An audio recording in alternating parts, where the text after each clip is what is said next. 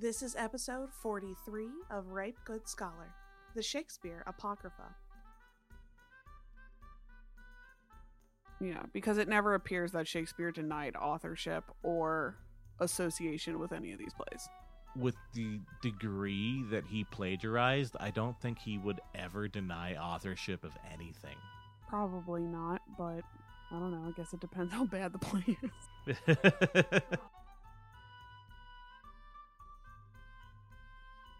This is Scott Newstok, director of the Pearce Shakespeare Endowment at Rhodes College and author of How to Think Like Shakespeare, and you're listening to Ripe Good Scholar.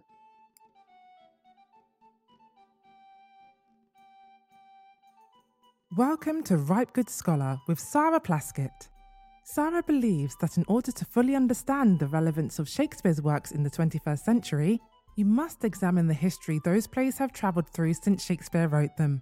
Ripe Good Scholar is the show that dives into the archives, theatres, and museums to explore the historical evolution of Shakespeare's plays. Join us in examining when and why they were written in the first place, as well as how they have been utilised around the world since then, so that you can see for yourself how the plays continue to be as relevant today as they were in the 16th century. And now, here's Sarah.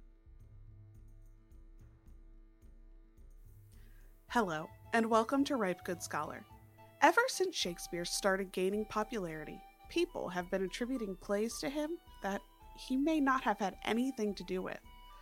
Some of these have been easier to disprove than others.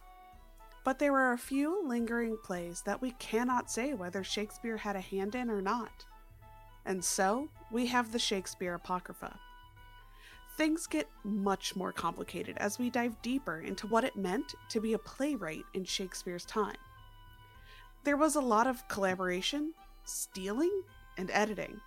This can make it nearly impossible to determine who was the author. But that won't stop us from speculating. For this episode, I read excerpts from Shakespeare and Others, collaborative plays, edited by Jonathan Bate and Eric Rasmussen, among other books and articles. If you want to check out all my sources, head on over to ripegoodscholar.com slash EP43.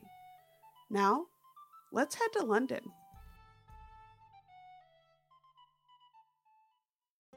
Let's talk about the Apocrypha. the Apocrypha. Now, those are the uh, 12 disciples of Shakespeare, right? Those would be the apostles. Basically, since Shakespeare started gaining notoriety as a playwright, his name has been attributed to a number of plays that may or may not have been written by him. The Apocrypha. The first folio that we talked about in a previous episode contains 36 plays because now most people would say there are 38 or 39 plays. For sure, what was missing was Pericles and the Two Noble Kinsmen. Those were missing from the first folio. Those were missing from the first folio. Those two plays that everyone's read and knows everything about, including me. obviously the most popular Shakespeare plays. And then there's Edward III, which is generally accepted as one of Shakespeare's later collaborations, but there is still some debate. For the longest time, the first folio was the considered to be what was quintessentially Shakespeare. This was put together by His friends and colleagues. Condell and Hemmings. There are a couple reasons that we talked about in our first folio episode as to why some plays might not have been in there. For example, we have lost plays of Shakespeare's, like Love Labors Won and Cardenio, Cardenio being another collaboration. So some people think that perhaps they were trying to eliminate most of the collaborations from the first folio, but as we now know, there are collaborations in the first folio. Like, Henry VI, Titus Andronicus, Henry VIII for sure. I think also Timon of Athens. And and it also might just come down to they couldn't secure the rights. If someone else had the printing rights to that play and they couldn't secure them, they couldn't print it. Like what we saw with Troilus and Cressida, which was a last minute addition to the first folio to the point where it's not on the table of contents. Now, when we get around to the third folio, that contains 43 plays, which we will get into what the seven additional plays were in more detail later. Tucker Brooke, in his 1908 book, one of the first books about the Shakespeare Apocrypha, he brings the total to 42. The most recent book that was supposed to be a companion to the Royal Shakespeare Company's complete works, um, it's called William Shakespeare and Others, um, edited by Jonathan Bate. That adds 10 additional plays. Ten? Yeah, there are 10 plays covered that are a part of the Apocrypha. Now, they get into in their introduction that not all of them are definitely written by Shakespeare. I mean, aren't all of the Apocrypha not definitely written by Shakespeare? Well, yeah, but they acknowledge that this is not necessarily them alleging that these plays were in fact written by Shakespeare. They more approach it from he maybe had a hand in it, which we're going to get into more detail later. Some of them were were performed by his acting troupe in which he was a shareholder. So, it's conceivable that he would tweak something Okay. Oxford tends to just accept everything as a Shakespeare play. I think they're up to like 49, and that's in part because they have two versions of King Lear. Let's all just constantly throw shade at Oxford's Shakespeare department. As I was reading up on, on Pericles a little bit, Cambridge seems to be a little more nitpicky than Oxford. Obviously, it's really tough to nail down exactly what is the Shakespeare Apocrypha because even in William Shakespeare and others, with their 10 plays, they don't include one of the plays that was in Tucker Brooke's book about the Apocrypha. So you just have this wide range of maybe, maybe not by Shakespeare. Yeah, like a dozen plays. But I think Tucker Brooke wrote a really well worded summary of what the Apocrypha is. The Shakespeare Apocrypha have been accumulating during three centuries. Each generation has attributed to the poet in good faith or in fraud, tentatively or with conviction, the authorship of the plays with which his name had not previously been connected. At the same time, certain plays, once ascribed to Shakespeare, have gradually disappeared from the list, as the actual authors have been discovered or the absurdity of the ascription has made itself generally felt. It's a confusing mishmash of ar- of scholars arguing over the ages and also frauds. Of course, the Shakespeare Apocrypha, while we'll be focusing on plays, is not strictly limited to plays. I'm guessing poems and songs. Not songs, epitaphs. Wait, no, epitaph sounds great. Oh my god, I want Shakespeare to write my epitaph. Now, this is a quote from the Wikipedia page. It pains me a little bit to quote Wikipedia, but also I think they put this very well. So, kudos to you, anonymous author. Several poems published anonymously have been a- attributed by scholars to Shakespeare. Others were attributed to him in, the, in 17th century manuscripts. None have received universal acceptance. The authorship of some poems published under Shakespeare's name in his lifetime have also been questioned. The main poems that are still considered kind of part of the Apocrypha, we just don't know, are The Passionate Pilgrim, A Lover's Complaint, To the Queen, A Funeral Elegy, and Shall I Die. They've been included in various volumes. I think The Passionate Pilgrim was in a volume that it's questionable whether or not Shakespeare actually wrote anything for that or whether his name was just thrown in there. Some of them have been included with printings of the sonnets. What I think is very interesting is that Shall I Die is only one line. It just says yes. As we touched on before, my favorite apocryphal works have to be the epitaphs. Oh, And we're going to take a minute to talk about the epitaphs because they're never going to get their own episode because there's just not enough there. lay them on me. I love it. So, first, um, there was an epitaph to Elias James. He was a brewer who lived in the Blackfriars area, which is towards the end of Shakespeare's London career. That's where he was living. His company had purchased the Blackfriars Theater and he lived in the apartment above it. So, it's possible I think an actor would probably know a brewer. Now, it was attributed to Shakespeare in John Stow's 1633 Survey of London, but unfortunately, the epitaph has been lost. No, yeah, but do we know what the epitaph said? Think so. I don't think so. Ah, Or at least I, I didn't find it. There's only so much research I was willing to do into this tangent. funny epitaphs are like, I don't think it was a funny epitaph. Like, I think it was an act. It was like on his grave. yeah, funny epitaphs are like the highest form of art. One of them was funny though. He wrote epitaphs for two different people. Okay. For John Combe, who was a Stratford businessman, he wrote two. One, legend goes, was a satirical epitaph he wrote on the spot at a party. Various versions of it have existed throughout different stories in history, but I don't have it. So he did a satirical one just to make fun of this businessman. Yeah, he apparently lended money at a high interest rate. Oh, so he was Mr. Scrooge. He was making fun of Mr. Scrooge. And then he allegedly also wrote the one where when the dude actually died. That was like a serious one.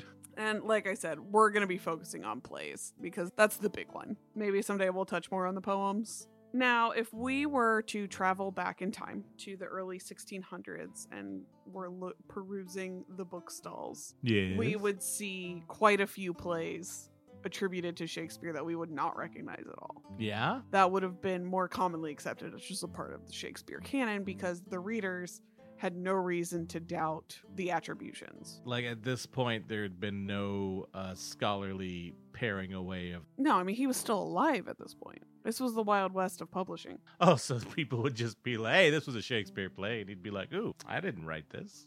Maybe. That's kind of the question. Now, there have been some that we know weren't his. Yeah. The one that comes to mind, this was actually attributed to him later because it was written after he died. So, like, obviously he didn't write that because he was dead. It's like someone changing their pen name to Stefan King. Yes. But the, the challenge since that time for us has been to determine which plays were in fact written by Shakespeare and which ones were fraudulently attributed to him, usually to boost sales. Especially because we're talking about like 1608. This is towards the end of his career. He and his acting company, they are now the King's Men. They are well known. Yeah, they're well known, they're popular, so you might as well slap their name on it and rip some people off. But I think we also have to keep in mind that there were a number of his plays published that did not have any attributions on it, like Titus Andronicus. And some of his early plays, there was no author listed. Huh. So it's not as simple as was his name on it or not. Because sometimes his name wasn't on it when it was his play, and sometimes his name was on it when it was not his play. Thank you, 17th century, for being confusing as heck. Well, as Baldwin Maxwell said in his studies in the Shakespeare Apocrypha, as there were no copyright laws which assured that a playwright would be credited with work written by him or protected against the ascription to him of work by another. He just is saying that there was no protection, there was no guarantee that what it said was what was true. And now he was writing in 1956, and Jonathan Bate, which this was a much more recent look into the Apocrypha, he said, Readers would not have had the slightest reason to question the attributions. After all, the identification of a play's original acting company was as important a mark of its authenticity as the playwright's name. This is where, as we'll talk about specific examples, it would say by W.S. or W. Shakespeare, but it will also say as acted by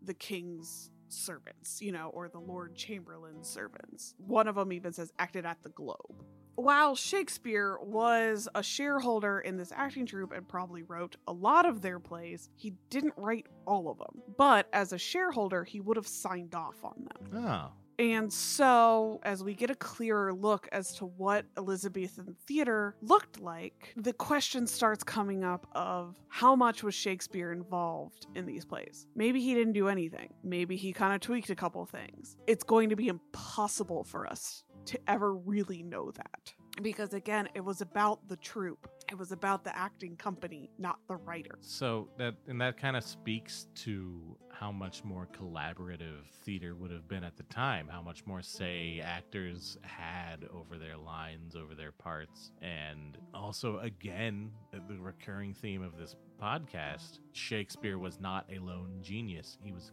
a collaborator. Even the public at the time saw the mark of his acting company as legitimizing these play drafts. Exactly. From what I could see, there are five main plays that kind of make up this point of contention of whether or not Shakespeare wrote them. Gotcha. All of the books I read said that we know there were plays falsely attributed to Shakespeare, but not what those were. But these five Three of them said they were authored by W.S., one said W. Shakespeare, and one fully said William Shakespeare. Got you. Um, so we're gonna kind of get into a little bit about these five plays, not necessarily what they're about, but the attributions on them, to then discuss more broadly why there is this question and why some people doubt that Shakespeare wrote them. In one case, it's fairly clear cut. The first we're going to talk about is the true chronicle history of Thomas Lord Cromwell, who Thomas Cromwell was executed by Henry VIII after he found Anne of Cleves. On the title page of the true chronicle history of Thomas Lord Cromwell, it says, As it hath been sundry times publicly acted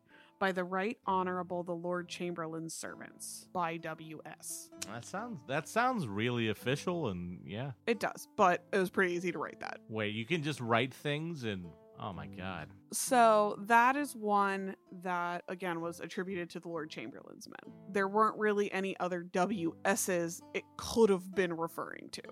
You know, because there's this kind of debate of was WS someone else or were they just straight up saying it was Shakespeare?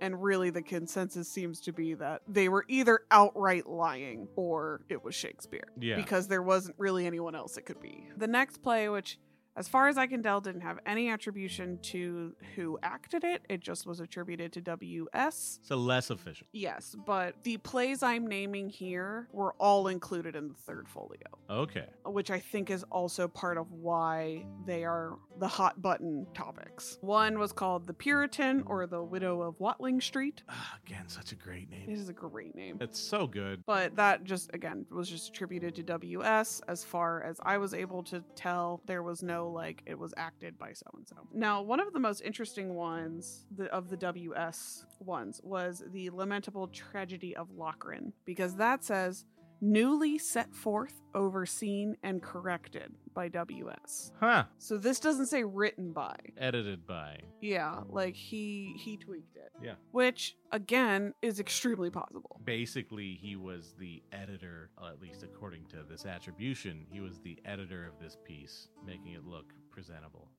Yeah. And again, if it was acted by his troupe, What was its name again? uh, the lamentable tragedy of Locrine. At some point, I want to do an episode on each play in the Apocrypha. What's interesting to me is that, you know, this is the third folio. They're probably scraping the barrel to get some new stuff in there for this printing. And it's interesting to me that maybe as Shakespeare's career came to an end, maybe he was just kind of editing plays for younger playwrights and putting his stamp of approval on them. Yeah, definitely. And I think even even throughout his career, once he became a shareholder in the acting company, he with the other shareholders would have had the stamp of approval on any play they did. And while Shakespeare wrote a lot of plays, there's no way he wrote everything they ever acted. Fair. I will mention there was it was called a Yorkshire tragedy. Is it about terriers? There's a couple interesting things about this. One, it, it was written by W. Shakespeare, it said. It also said acted by His Majesty's players at the Globe. This would have been in the period of the King's Men, and it notes that it was at the Globe. This isn't being vague like some of the other ones are. This is straight up.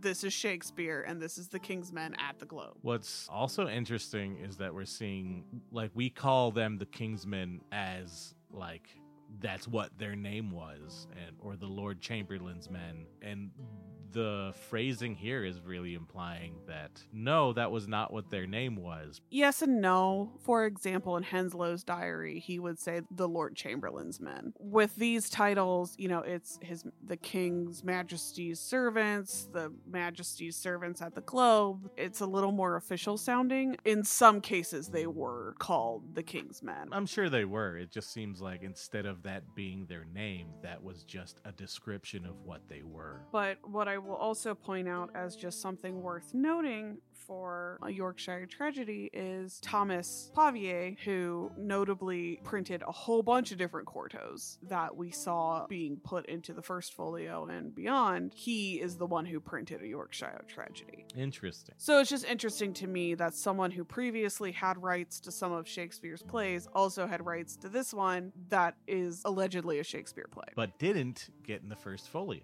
I did not. Finally, we have the London Prodigal. Um, this says, as it was played by the King's Majesty's servants by William Shakespeare. Again, this one is seen in the third folio. There's one more play we'll touch on when we get to the third folio that is almost most definitely not Shakespeare. These are the biggest question marks that keep coming up again with the Apocrypha. All three books I looked at, plus all of the articles I read, all focused around some or all of these plays. And I think it's because these were attributed to him during his lifetime and they appear in the third folio. As uh, Maxwell said, again, he was writing in 1956. As Shakespeare's authorship of the three W.S. plays is today wholly denied, as it is now recognized that his name was upon more than one occasion appended to work in which he could have had no share. It has been generally assumed that the title page ascriptions, like the bolder false ascriptions to W. Shakespeare, should be interpreted as deliberate designs on the part of the printers to capitalize upon Shakespeare's recognized superiority. And at first, I was kind of like, uh, is this just the 50s being like, he was clearly superior? But at this point in his career, they were being patronized by the king. So That's they fair. clearly were. Yeah, when you're the king's men, you are superior. The king is only going to pay for the best of the best. What I found interesting though is Bate, as kind of a counterpoint to that, talks about how, like, while we're never going to know the truth about kind of the WS Quartos, that even if they are false attributions, it's still worth looking at them because they were attributed to his acting company. And again, that means he signed off on them and possibly edited them. So those plays, by being associated with him on some level and by being associated with his acting troupe, are worth looking at to get an idea of how they were working and how his acting company produced and what kind of plays they were working on to get a better idea of the environment Shakespeare was working in. So yeah, they're at least of historical significance to anyone interested in Shakespeare's life and work. Yeah, because it never appears that Shakespeare denied authorship or association with any of these plays. With the degree that he plagiarized, I don't think he would ever deny authorship of anything. Probably not, but I don't know. I guess it depends how bad the play is. So this brings us to the third folio. The third folio added seven additional plays to the original 36. The five that we just discussed, yes, Pericles, which is accepted as a play. And a play called Sir John Oldcastle, which is notable because Falstaff was apparently originally John Oldcastle, but then the Oldcastle family got all mad about it because it wasn't a great representation of their ancestor. What? Calling someone's ancestor a drunken thief? However, this play appears in Philip Henslowe's diary in 1599 and is attributed to four different playwrights. What? Like four other playwrights. He was like, these four dramatists are the ones who did this, and Shakespeare was not among them. It took four dramatists to do one Falstaff play? Again, here though, we're getting a picture of the collaborative nature of theater at the time. There are very few playwrights of the time that worked alone. Yeah, that's fair. But as you pointed out when I mentioned it, Pericles is the only one that is widely accepted as Shakespeare's. You know what? I'm throwing down the gauntlet now. I don't accept it. Now, there is a debate as to whether Pericles is a collaboration um, with George Wilkins or not. Oxford and another group says it was. Cambridge says it wasn't. We're never going to know. Yep. However, I could not find any reason why Pericles is accepted as Shakespeare and none of the rest were, because that's it's been that way since before like computers. So it's not that. It's weird. Why that one? Well, you know, now I'm deciding it's not. But I think that looking at Pericles as an example also continues to raise that question of why were some plays not included in the first folio, which we got into at the start of this, but I think it's worth remembering that there are two lost Shakespeare plays Love Labors Won and Cardenio. Now, interestingly, um, which I want to get into Cardenio at some point because there is someone who decades later wrote a play under a different title but said he was working on three different manuscripts he had of Cardenio. So he was a liar. Possibly, because I, as far as I know, like I don't see how it's a lost play, and also there are three manuscripts that exist. The manuscripts just describe they're just summaries of the plot.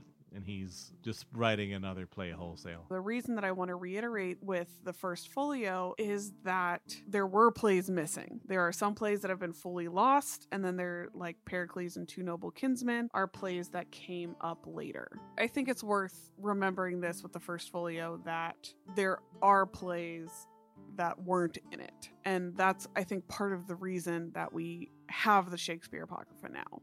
There's there's a question because we know with what certainty we can have that not everything was included in the first folio. So there just is this question of whether or not these other attributions are legit. As we've been talking about in recent years, our image of Shakespeare as a writer and Elizabethan theater as a whole has changed from this, you know, each writer writing their own stuff to it being a much more collaborative space where, you know, not only did they work on plays together, but they took from each other and took ideas from each other. But I think that this changing image has brought about a renewed interest in the Shakespeare Apocrypha, which is why we're seeing a new book on it. William Shakespeare and others has contributions from some of the best Shakespeare scholars in the field right now. Prior to that, we had Maxwell's book in 1956, and prior to that, we had Tucker Brooke's book in 1908. I think that this shift is bringing about this new interest in the Shakespeare Apocrypha, on top of the fact that now computer analysis is possible with caveats, which we'll get into in just a moment. It really is like the, the less rigidly we try and impose our ideals on the past, the more everything just kind of makes a bit more sense. I think Jonathan Bate put it really well in the book mm-hmm. William Shakespeare and Others. He said, There's been a renewed willingness to approach Shakespeare as a working man of the theater and a collaborative author not a solitary genius. I wanted to read that quote because I think it just sums it up perfectly that as this image of Shakespeare changes, as we kind of take down this image of the bard, that we can get a more clear picture of how Elizabethan theater worked, which then calls into question the assumptions of the past. I think we also have to keep in mind that, as we learned in our Worth of Wit episode, Shakespeare's early reputation was as a pilferer of other people's plays. Yeah. Like, that's what he was known for. So, it is not outside of the realm of possibility that while he didn't write these plays, he edited them. Yeah. So, like, he, st- he started his career pilfering plays, and he ended his career putting his names on plays other people wrote. It's growth of a kind. Now, I, I think looking at Ben Jonson's folio is a good example of the mindset behind the folio, which is why some another reason why some of these plays might not have been in the first folio because Jonson, we have to remember, was alive to create his folio. He got a say in what plays were included and what were not. And Jonson did not include all his plays, most notably his collaboration uh, that got him arrested. Okay, uh, that makes sense, but also coward. I know. I think that play is lost, actually. Oh, thanks, Ben. I want to know why it got him arrested. Do we know that? I think we do. I don't know off the top of my head, but I think we do. I, I it insulted the queen, probably. Mm. While Jonson was alive to be selective and to say, you know, I don't want my most notable collaborations to be included in my folio, Shakespeare was not around it was up to the people creating the folio to determine what would be in there. Yeah, it seems like he had the least say in what bits of his work got published we can get an idea into what motivated Condell and Hemming because in their introduction they say Shakespeare was a lone author. Everything he wrote just flew out of his mind and onto the paper, and he never even edited a word, which is just not true. Yeah, that's baloney. That is the starting image we have, though. And so perhaps some of these plays weren't included because they were either collaborations or he barely touched him, or he just kind of smoothed out the rough edges for the acting company. We just don't know. Again, we keep coming back to the truth is we're never going to know. But we are going to argue about it forever. Moving through time of the of the Shakespeare Apocrypha studies, prior to computer analysis and digital databases, it was just up to people to decide what was Shakespearean and what wasn't, which, as we've seen, can fluctuate wildly. No, no, I'm pretty sure that one scholar is totally correct in every way. And like we talked about in our George Peele and Titus episode, it wasn't until the restoration that people started being like, there's no way Shakespeare wrote this garbage. Even though now we look at it and we're like, it's really not that bad. yeah, it's fine. What was considered Shakespearean evolved with the tastes of the time. No one can say what is Shakespeare. And I think even now, again, as we talked about last week with the forensic textual analysis, or um, as a lot of the articles here called it stylometry, having computers look at it, it has pitfalls, but it can also maybe give us a little bit of a clearer picture. So Sylvia Morris on an article on the Shakespeare blog said by comparing vocabulary, spelling, and grammatical constructions, it was said that each writer's work could be identified, but stylometry wasn't accepted, perhaps because unreliable results came out of the earliest computer analysis. Which I think it is worth noting, like, it's getting better. Yeah. Like any sort of scientific testing methodology, it's it's gonna get better. And Jonathan Bates seems to have much more faith in the process than early results would have indicated. And I think it's part of it's just the sheer volume of tests now. I remember when I was when I was researching for Titus, there were like eight tests that said Peele had a hand in this. Hmm. But I think that, you know, when you're looking at anything scientific method wise, if it can continually be repeated, that lends some credence to the results. That's fair. That being said, I think it's going to be nearly impossible without some sort of proof that it works, which, as you mentioned last week, has not happened yet. There was no meta analysis that it works. Yeah. We're, again, we're not going to know, especially because of the sheer amount of collaboration and stealing that happened. Marlowe's popular. I want my play to sound like Marlowe. I'm going to emulate Marlowe. Yeah, I hear uh, Holinshed really had a big hand in Macbeth. I think while it's interesting to look into the Shakespeare Apocrypha and question whether or not something is Shakespeare or not, and look at why those decisions were made and should those decisions be reevaluated with new testing methodology, new understanding of how the theater worked, and maybe a more objective view of what Shakespeare could have written. I think we also have to always accept that we're never gonna know. We're never going to know if Shakespeare wrote a Yorkshire tragedy. We're just not. And we need to accept that as we examine these issues.